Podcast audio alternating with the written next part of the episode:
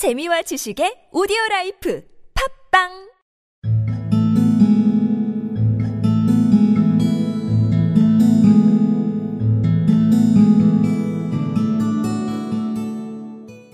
Well, I thought over the matter all day, and by evening I was in low spirits again, for I had quite persuaded myself that the whole affair must be some great hoax or fraud, though what its object might be I could not imagine. It seemed altogether past belief that anyone could make such a will, or that they would pay such a sum for doing anything so simple as copying out the Encyclopaedia Britannica.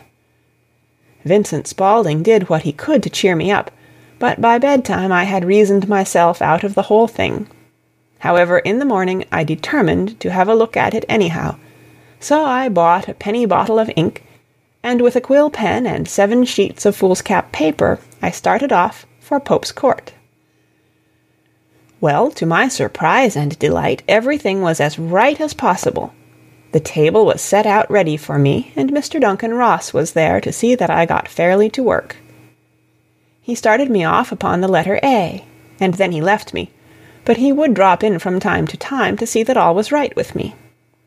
At two o'clock he bade me good day, complimented me upon the amount that I had written, and locked the door of the office after me.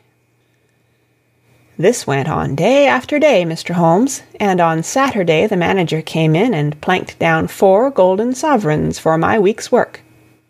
It was the same next week, and the same the week after. Every morning I was there at ten, and every afternoon I left at two.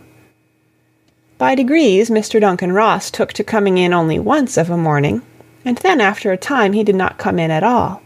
Still, of course, I never dared to leave the room for an instant, for I was not sure when he might come, and the billet was such a good one and suited me so well that I would not risk the loss of it. Eight weeks passed away like this, and I had written about abbots and archery and armor and architecture and Attica, and hoped with diligence that I might get on to the B's before very long. It cost me something in foolscap, and I had pretty nearly filled a shelf with my writings.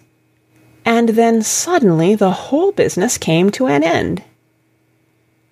To an end? Yes, sir, and no later than this morning.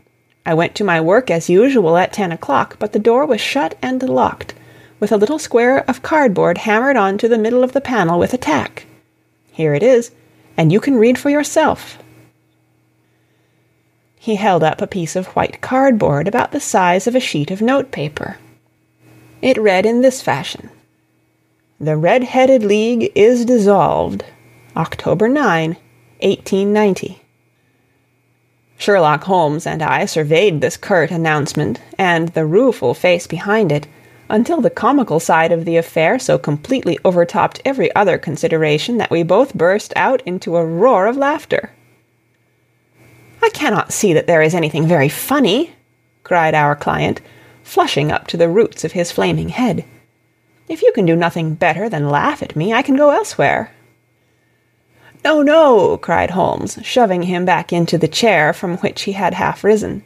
I really wouldn't miss your case for the world.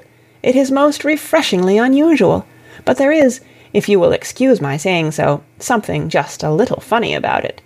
Pray, what steps did you take when you found the card upon the door? I was staggered, sir. I did not know what to do.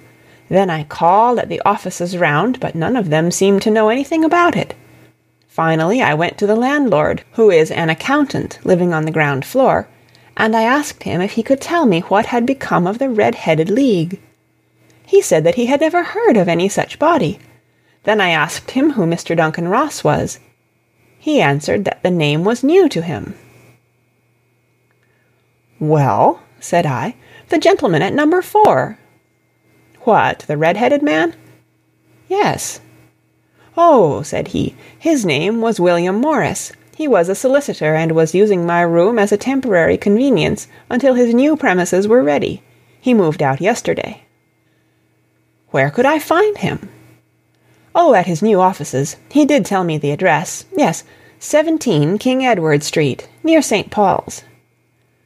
I started off, Mr. Holmes, but when I got to that address, It was a manufactory of artificial knee caps, and no one in it had ever heard of either Mr. William Morris or Mr. Duncan Ross. "And what did you do then?" asked Holmes.